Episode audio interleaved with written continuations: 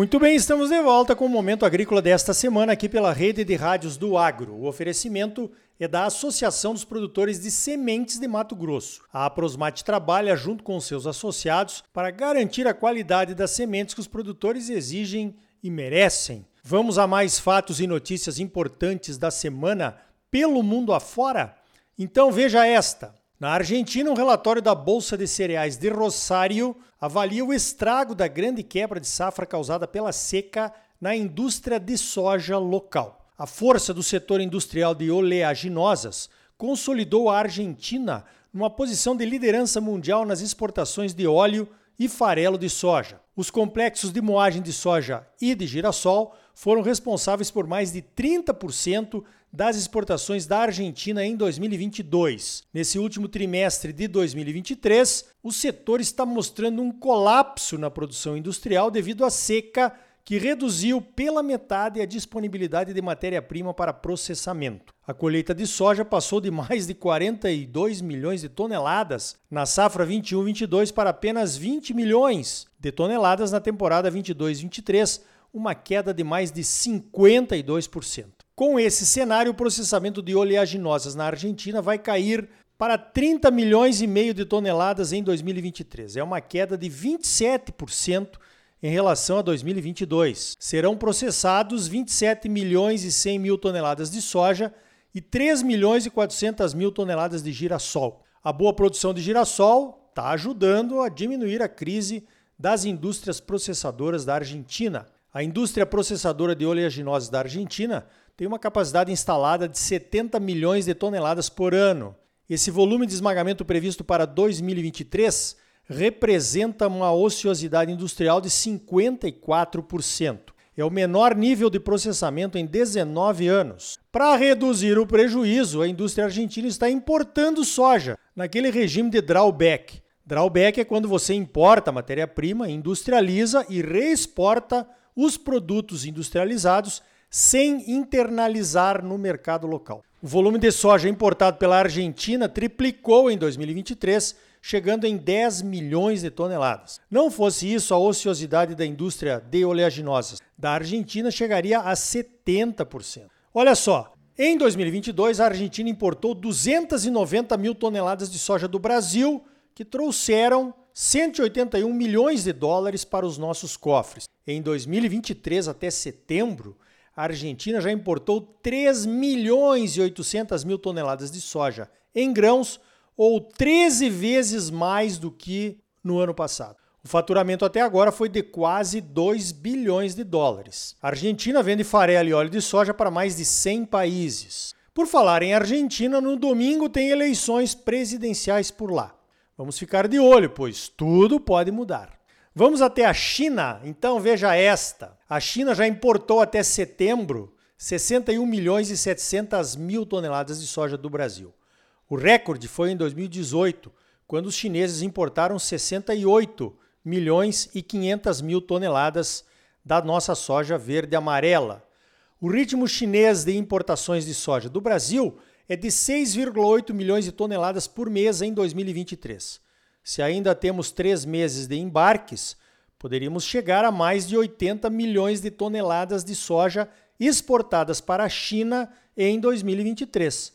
Um novo recorde absoluto. Vamos aguardar. Veja esta: o governo chinês aprovou um monte de variedades de soja e de milho transgênicos para plantio lá na China. Foram 37 novas variedades de milho e 14 novas variedades de soja é uma quebra grande de paradigma, pois o plantio de transgênicos lá na China era proibido até pouco tempo atrás.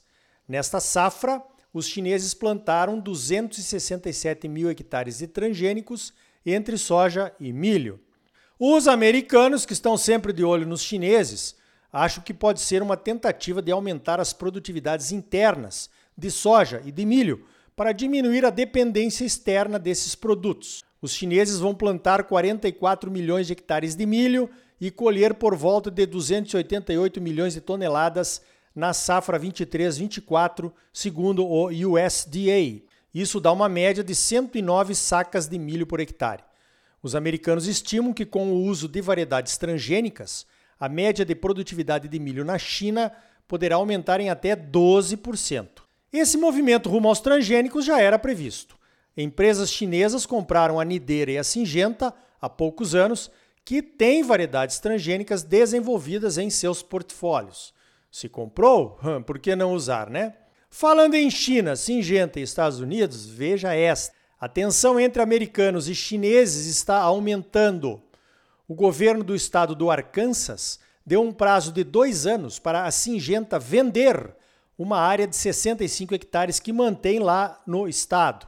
A área é utilizada pela Singenta desde 1988 para pesquisa e multiplicação de sementes. A Singenta, que tem sede e origem na Suíça, foi comprada pela Chem China em 2017 por 43 bilhões de dólares. A alegação do governo do Arkansas para essa atitude é a preocupação com a segurança nacional. Os americanos estão questionando a propriedade de áreas em seu território por empresas de países com regimes contrários à sua democracia. Esse questionamento veio à tona com força no início deste ano, quando uma outra empresa chinesa entrou com um pedido para construir uma usina de etanol de milho ao lado de uma base da aeronáutica no estado de Dakota do Norte. A US Air Force mandou uma carta para o Congresso alertando e a discussão começou. Parece que aqueles questionamentos e políticas comerciais do Donald Trump contra a China fizeram escola. O porta-voz da Singenta disse lamentar essa atitude, acrescentando que seus efeitos foram mal avaliados pelas autoridades. Segundo ele, a falta de pesquisa e desenvolvimento de novas variedades de soja e de milho vai acabar atingindo os produtores americanos, que terão menos opções no futuro. Ele também disse que a área já pertencia à Singenta antes da aquisição pela ChemChina e afirmou que os novos donos nunca recomendaram ou pediram que a empresa comprasse mais terras nos Estados Unidos. E aí? Politicagem da braba ou atitude correta? O que é que você acha, hein? Só para constar, a governadora do Arkansas, a Sarah Huckabee Sanders, é do Partido Republicano e foi secretária de imprensa da Casa Branca na gestão do Donald Trump. Mais um pouco sobre a China? Então veja esta. A economia chinesa cresceu o equivalente a 4,9% ao ano no terceiro trimestre deste ano. Esse crescimento foi maior do que as expectativas do mercado. Comparando com o trimestre anterior, foram 1,3 pontos percentuais a mais. A notícia é boa, pois garante um crescimento econômico razoável para a segunda maior economia mundial e acalma alguns mercados. A China enfrenta algumas crises internas, principalmente na área imobiliária, onde a maior construtora chinesa andou atrasando pagamentos de fornecedores. Reflexos da pandemia, é claro, que freou as vendas e a economia como um todo. Vamos até o leste europeu? Então veja esta. Eu conversei essa semana com o pessoal do Clube do Milho da Hungria. Eles estiveram aqui nos visitando em Mato Grosso no ano passado. Fizemos uma boa amizade e conversamos de vez em quando. Me disseram que a área de milho diminuiu 20% na Hungria por conta dos altos custos dos insumos e dos baixos preços. Os preços do milho por lá caíram pela metade em relação ao ano passado. Mesmo assim, o clima correu bem e a produtividade média do país foi de 8 toneladas ou 133 sacas de milho por hectare. A média de produtividade de milho da União Europeia nos últimos cinco anos foi de 7.200 quilos ou 120 sacas de milho por hectare. Eles tiveram uma seca braba por lá na Hungria e a produção tinha caído bastante já chegaram a colher 9 milhões de toneladas de milho na Hungria em 2013, mas a safra do ano passado tinha sido de apenas 2 milhões e 700 mil toneladas. Esse ano melhorou, colheram 6 milhões de toneladas. A Hungria produz 9% do milho da União Europeia. Eles se queixaram do milho que vem da Ucrânia, que chega mais barato lá na Hungria e não dá para competir. O milho da Ucrânia vem por ferrovia até a Hungria a caminho da Europa. Ele não sofre com aquele problema da guerra com a Rússia, que já bombardeou vários portos importantes do Mar Negro. O preço pago aos produtores da Ucrânia pelo milho é de 90 dólares por tonelada. O nosso aqui em Mato Grosso, convertendo os 35 reais por saco, fica em 120 dólares por tonelada. Eu pensei que o nosso milho era o mais barato do mundo, mas parece que não é. Os húngaros me disseram que os armazéns da Ucrânia estão cheios e os produtores de lá precisam vender por conta da guerra. Na Hungria, o preço do milho é de 220 dólares por tonelada. 100 dólares por tonelada melhor que o nosso. Falando em Ucrânia, veja esta. Os produtores ucranianos criaram um fundo para conseguir pelo menos 9 bilhões de dólares. O dinheiro será usado para reconstruir a agricultura ucraniana. 6 milhões de hectares de áreas produtivas foram afetados pela guerra com a Rússia, que já dura um ano e meio.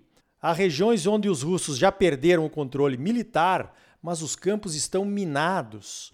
O governo estima mais de um milhão de hectares com minas terrestres antitanques que foram colocadas pelos soldados russos. Os produtores ucranianos querem retomar a normalidade da produção agropecuária o mais rápido possível. A região norte da Ucrânia, que foi tomada pelos russos, enfrenta vários problemas. A empresa de laticínios Agromol perdeu 2 mil das suas 3 mil vacas leiteiras que foram mortas durante a guerra. As instalações da empresa também foram destruídas. Os danos causados pela guerra ao setor agropecuário da Ucrânia chega a 31 bilhões de dólares, segundo cálculos da União Europeia. Barbaridade. Que situação, hein?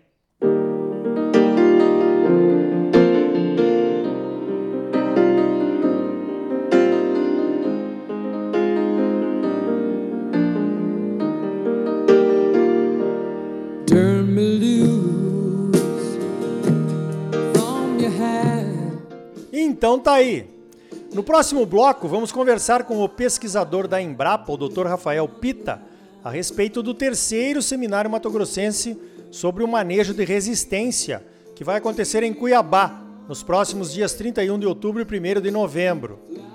E ainda hoje, os desafios da logística brasileira com super safras, secas, enchentes e travas ideológicas que seguram o nosso avanço aumentam custos e afetam a renda dos produtores e também aumentam os preços dos alimentos para o consumidor final. Nosso entrevistado é o Edeon Vaz Ferreira, do movimento Pro Logística. A Associação dos Produtores de Sementes de Mato Grosso, a Prosmate, trabalha junto com seus associados para garantir a qualidade das sementes que você exige e merece. Não saia daí, voltamos já com mais momento agrícola para você. when turn the tide.